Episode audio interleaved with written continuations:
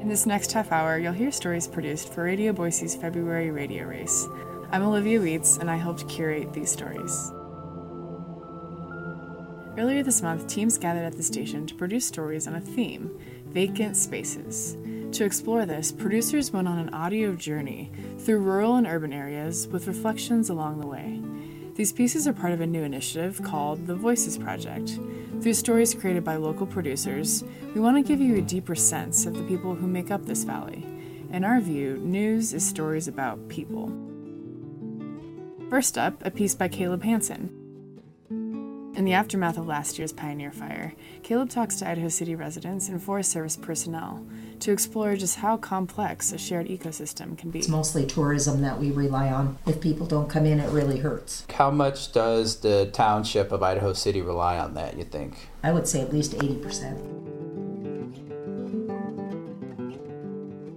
2016 marked yet another abnormally large wildfire season for a better part of the Great American West. The Pioneer Fire last August through October ripped and ravaged its way through roughly 190,000 acres of land in the Boise National Forest. A wide confluence of factors are invisibly taking shape, but one thing is for certain is that it had a permanent impact on a lot of lives these are some of their voices. Oh, I'm Dee Woodstrom. In fact, most of the, I would say 99% of the shops are closed. This is Lexi, and she's a waitress at Trudy's Kitchen. The world famous Trudy's Kitchen.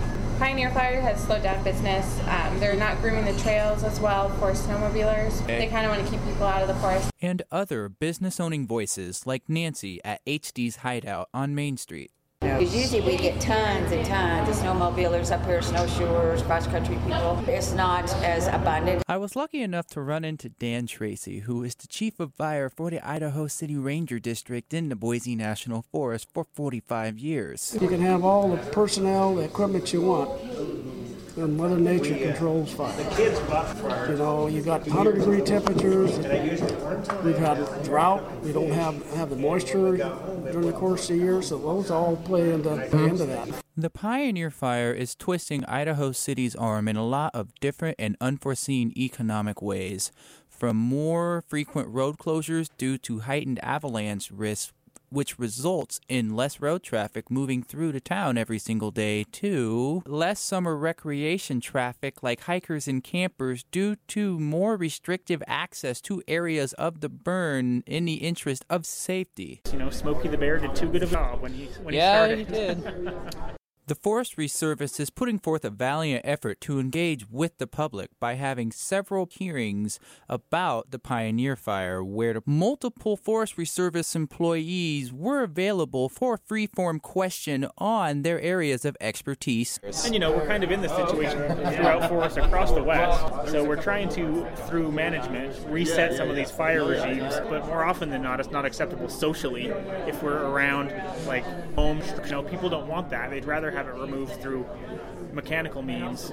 That was Scott Newman elaborating with the many social difficulties that the Forestry Service faces every single day. We're trying to make something out of a bad situation. That was John Wallace, who's been employed by the Forestry Service since 1997.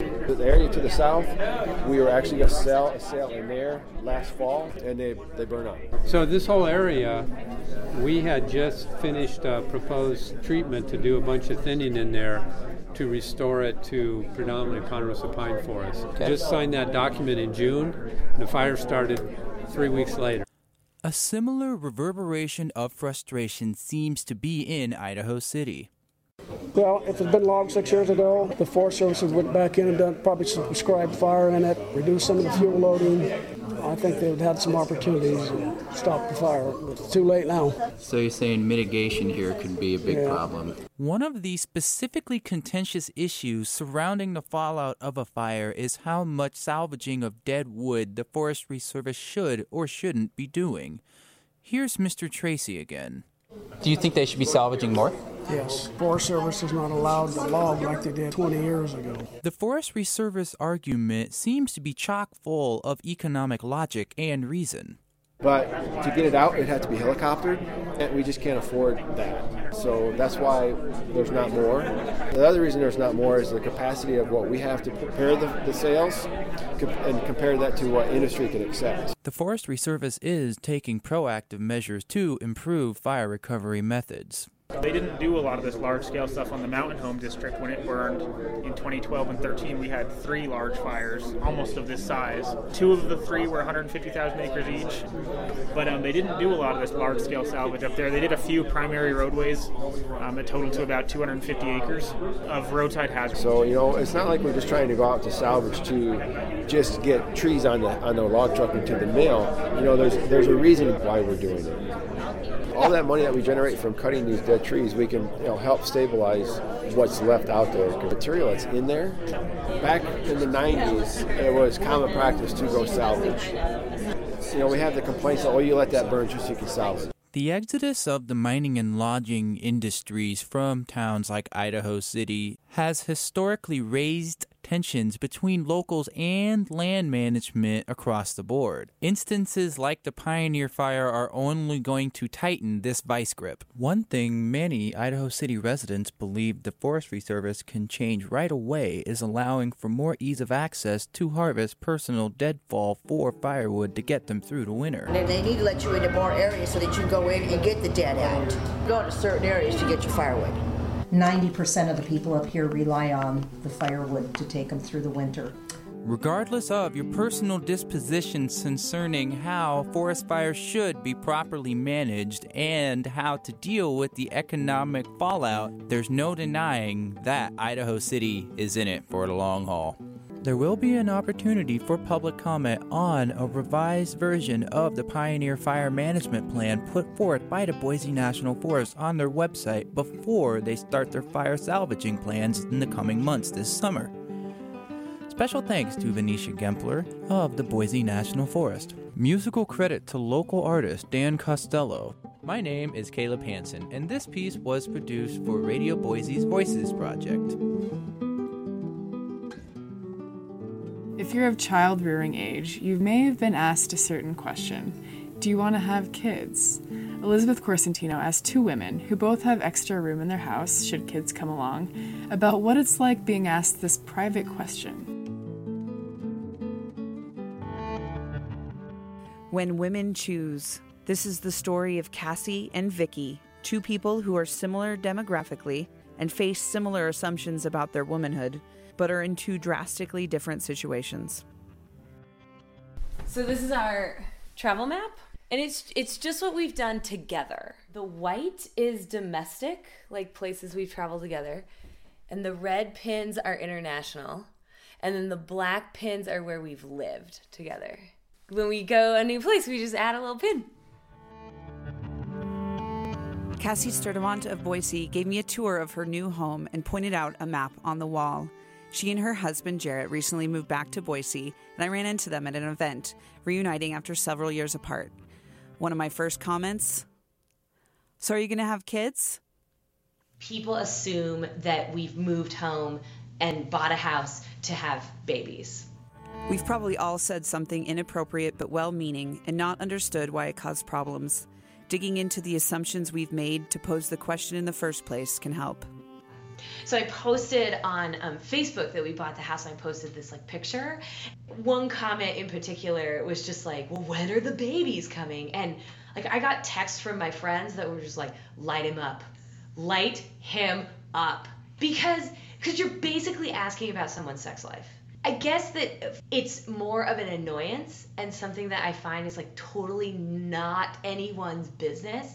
But my heart does break for those individuals that really truly want to have children, are constantly pestered by people about having children, and then having fertility issues, for example, and cannot have children. Because it's a constant question in our lives as women, especially women in our early 30s that are married and I also spoke with Vicky from Boise, a friend from high school who recently shared some of her struggles with infertility online.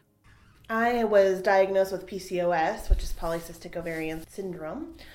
Fast forward to getting married, we kind of knew it might be a little difficult. Uh, so, my husband and I, when we were ready to start, we had gone into the doctor and were surprised to find he also was bringing a problem to the table.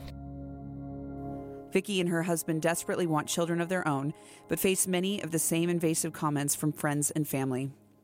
So for him, it was bubbling up, and we actually told our family and opened ourselves up to those assumptions um, and criticisms and false information and false hope because so many people were like, well, go have your own kids. Why aren't you having your own kids? You know, the usual family things. And finally got to be too much, and he just kind of snapped over dinner one night with our family and, and said, because I can't. We've been trying to trying for a year. With we have prepared a home. We have this huge house ready for a child.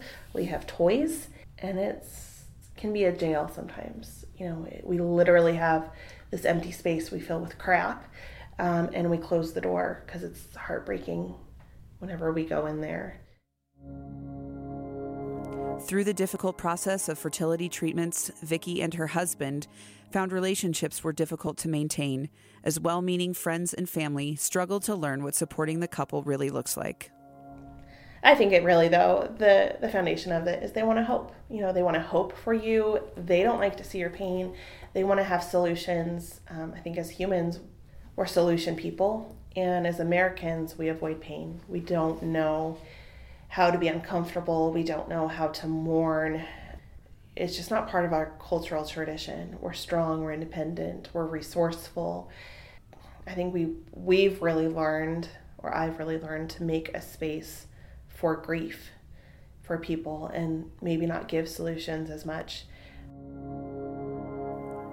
So, when we question our friends about their reproductive choices, we've contributed to the cultural assumption that a woman's struggle or choice to have children needs to be public knowledge, as if it defines her more than anything else. There's so many reasons, like, not to have kids, but, like, the one, the biggest reason behind, like, why is I, I just don't want to. And there's no reason that I'm less of a woman just because I didn't biologically reproduce. Music is As Colorful as Ever by Broke for Free and Cylinder 9 by Chris Zabriskie. This piece was produced by Elizabeth Corsentino for Radio Boise's Voices Project. You're listening to Radio Boise. In this half hour, it's a special broadcast where we're airing stories from Radio Boise's February radio race. We'll be right back. Programming on Radio Boise is supported in part by Gaston's Bakery, crafting breads, croissants, and pastries served fresh around the Treasure Valley, and now also available at their retail shop on the bench at 3651 West Overland at the corner of Latah. You can learn more at gastonsbakery.com or by following them on Facebook. Support for Radio Boise comes from Indian Creek Winery. Indian Creek Winery is a second generation family run vineyard and winery that has been crafting world class wines for three decades. Indian Creek Winery is located 30 minutes from Boise near Kuna and features a tasting room, an eclectic gift shop in a comfortable environment, and Shangri La like gardens. Indian Creek wines are available at your local wine shop and restaurant. For winery hours and upcoming events, you can visit IndianCreekWinery.com.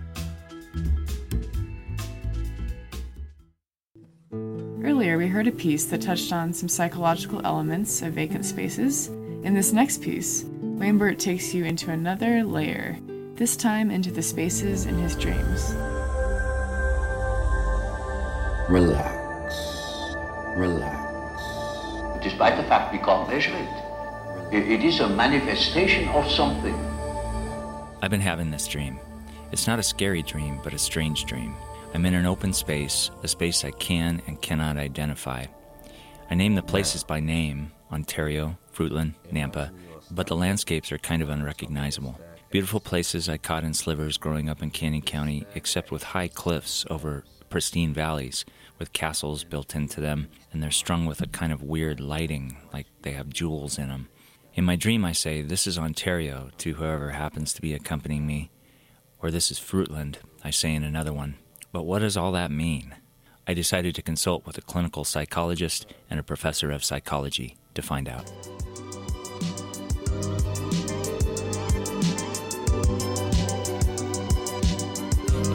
Interestingly, you know, we think one of the functions of dreaming is to process out some uh, unpleasant emotional experiences, which actually could account for some of this idol idolization of the the past, because people would not they would filter out those un- unpleasant experiences or those emotions associated with them. That's Dr. Kyle Davis. He has a PhD in clinical psychology and specializes in treating insomnia thoughts about dreaming is that uh, even like the old adage, like, "Well, I just need to sleep on it," um, has a has a real purpose because people will end up um, being able to come to to terms with the situation, come up with a solution after sleeping. So, if that's the solution, what's the problem?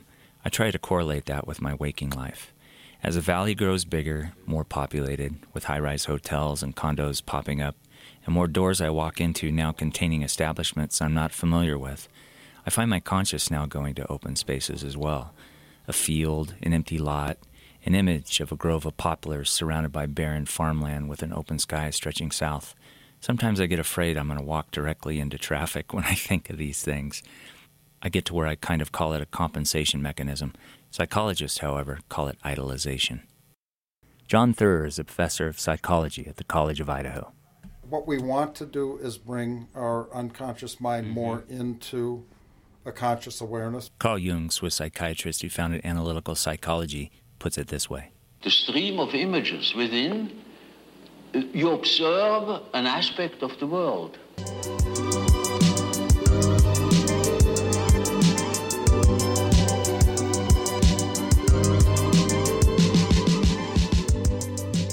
It was by and large a pleasant assignment, except for one thing. Night after night, the Major was plagued by the same reoccurring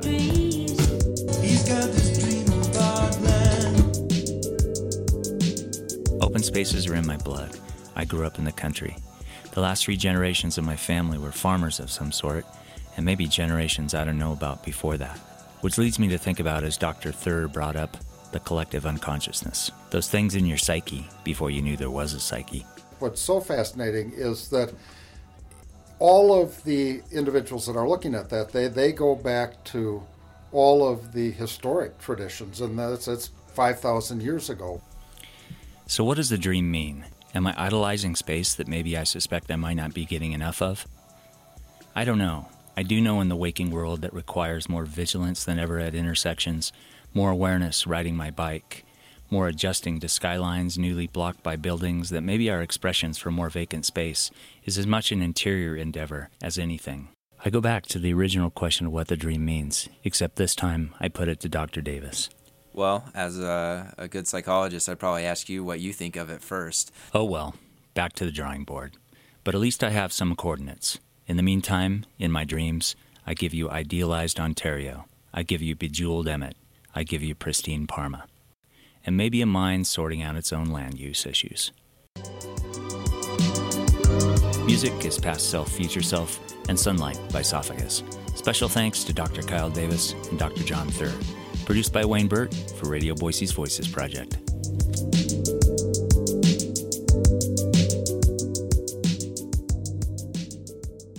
The piece you just heard is the last piece we're going to broadcast from the February radio race but we have two more stories we want to share with you in case you missed them.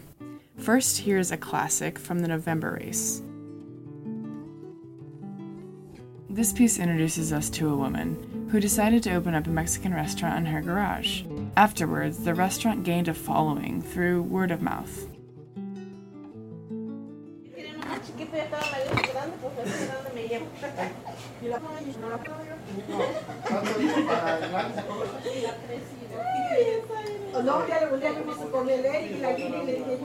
This is Doña Maria. Mm, so good. In order to protect her and her business, we've changed her name and won't mention her location. She has a restaurant. Well, sort of. She also had a restaurant, but she has one now too. When it was legit, she used to dish out the classics of Mexican comida economía.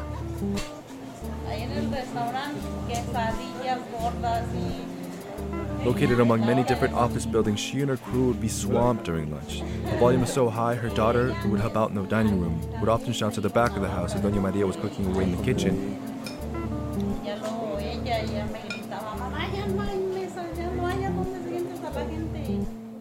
People could call in and order out, but this food wasn't meant to be eaten after the 10 minutes it was taken off the griddle, tossed into a carryout box, taken to your office, and eaten in the comfort of your own little space. It was meant to be eaten here. The beginning was good. It was really good. But by the second year, the recession had hit, and everything, well, didn't work out so well. During that time, many businesses had to downsize, and despite being popular for the lunch crowd, she too had to shut down a year after they had thought they had finally got their business going.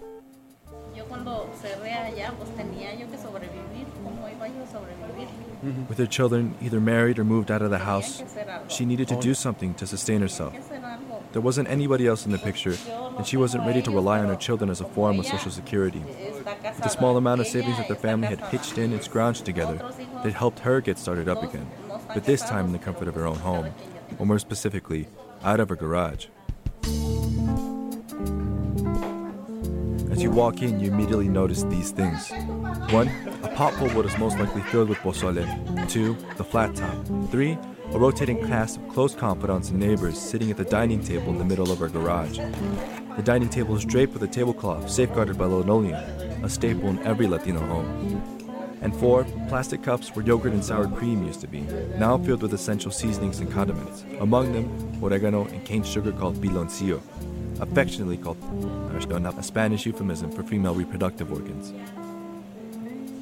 Like many new trending up and coming restaurants, she has a rotating menu, often consisting of pozole, birria, gorditas, and with the equipment she has, the potential is endless.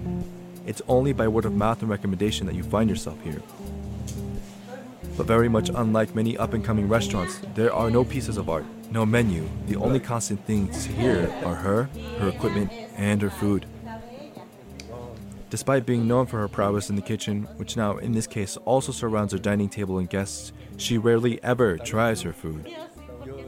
Sometimes people tell her how delicious her food is or how spicy it is, but she she wouldn't have a clue. The truth is, at the end of the day, she's content with some beans and queso cotija, maybe a fried egg if she's feeling it. She knows these recipes by heart and knows when the masa feels just right. These are the recipes and techniques taught to her by her mother and her grandmother, an oral culture, a tradition that she has continued to this day. Despite all this adversity, her mantra from the comal straight into your belly has stayed the same. Except now, she's not only sharing her food, but her home for roughly $10 a dish. For Radio Boise, this is Hernan Guerra. Music is by Fantasy Crisis, and the song is called You Never Know. This last piece that we're going to broadcast was produced by a Radio Boise team for an international radio race that we competed in last summer called the KCRW Radio Race. The event is put on by KCRW in Santa Monica, California. The theme was, and I quote, out of range. You'll hear from a transgender Native American who found a way to keep self worth among a range of beliefs, despite challenges along the way. I'd like to introduce you to Aiden Warrior. He's, well, I'll let him tell you. I am an artist. I am a friend. I am a mentor. I am an avid first edition book collector. And I also happen to be transgender. The two spirit person is somebody who identifies as Native American, born LGBT. One of the stories that I remember hearing was one spoken by my auntie Stephen Barrios about we had what was called a basket and bow ceremony. Once you became age three or four, your gender identity sets in, whether you want to be male or female, however your brain is set up. So what we would do at that time is we'd lay a blanket out and we'd have girl things and guy things, and depending on what you grabbed was how you were raised. I knew at age four I wanted to be a boy, but what's really neat is the first craft I ever made was a bow and quiver. And if we go back to the bow and the basket ceremony, I chose the bow. Being a two spirit in a culture already marginalized made life nearly unlivable. I used to have seven nightmares a night. My parents had to come sleep with me in my bed. I was terrified to sleep alone until probably about halfway through fourth grade. And all those anxiety, all those anxious nightmares stemmed from being in the wrong body. With my first shot of testosterone, they stopped. We've had people who have fully transitioned You had someone who was born male and they are fully a female now. They've gone through all their surgeries. To have someone stand there and point at them like they're a monster just for trying to use the toilet. I just feel so hated all of the time just for existing. So the suicide rate is incredibly high, and you know, as a transitioning person, it's even higher. You know, we can't even get the statistics for the Indian reservations. But you know, I I honestly say every single one has attempted suicide. Our spiritual beliefs have space for me. I don't believe God wastes people. And that's the difference in our native culture is we find a use for everyone. We don't waste things, especially not people.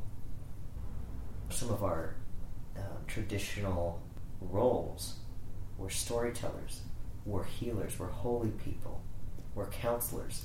Who better to counsel somebody on a relationship issue when they've lived as both male and female?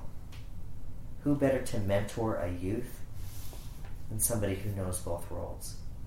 That was one of our biggest roles, and our society makes it so we can't do so. So that's really a rejection of our culture, of our values, um, you know, because people are stigmatizing what they're afraid of. It's very much out of range.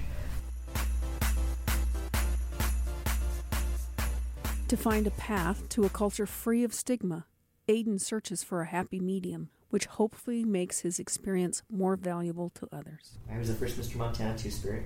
Um, you have to demonstrate traditional skills as well as contemporary skills. You have to be able to powwow dance and represent at powwows. And you went up and you, you talked about being two spirit in front of everyone. It was really scary sometimes.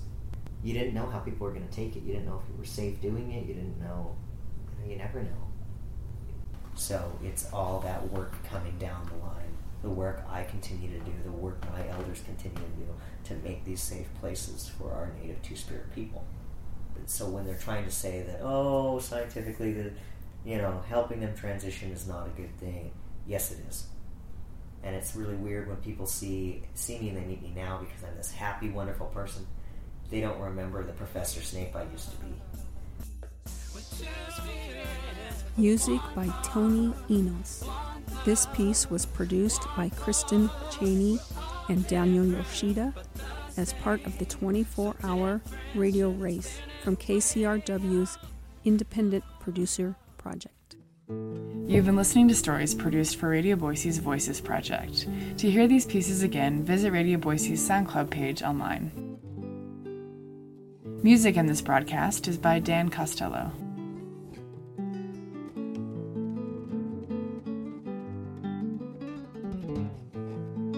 That's all for now, folks. Until next time, thanks for tuning in.